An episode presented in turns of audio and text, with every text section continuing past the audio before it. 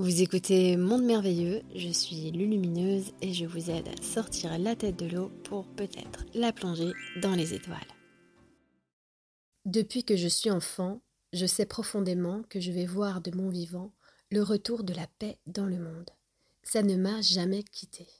Un arbre m'a même déjà parlé avec mon fils pour nous dire qu'il cachait une porte, mais je doute de passer dans le monde d'amour. Comment faire pour ne pas se saboter et passer dans ce monde d'amour ce que je souhaite profondément? Les consciences s'éveillent aujourd'hui sur la surface de la Terre et on sent bien que le renouveau est déjà là, sous nos pieds.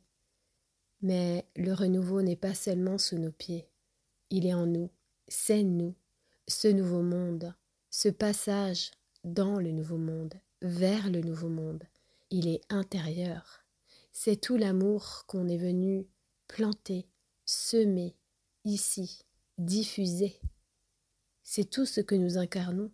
C'est l'amour qui est en nous. C'est l'amour qui nous forge, l'amour qui nous guide. Quand on se laisse guider par l'amour, par le grand principe de vie intelligent qui nous parle, par cette petite voix, c'est là que l'on ouvre les portes c'est là qu'on façonne le nouveau. C'est là qu'on est en train de l'implanter.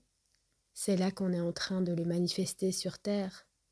Personne ne sera à mesure de passer dans un autre royaume si ce n'est par une porte intérieure.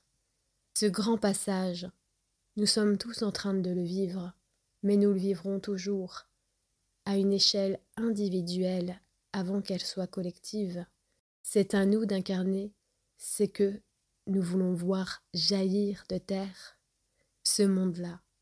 Nous sommes venus avec, nous avons tous les codes en nous, et c'est nous qui devons le façonner. Ce passage-là, pour entrer dedans, il se fait en nous. C'est ça le grand appel intérieur.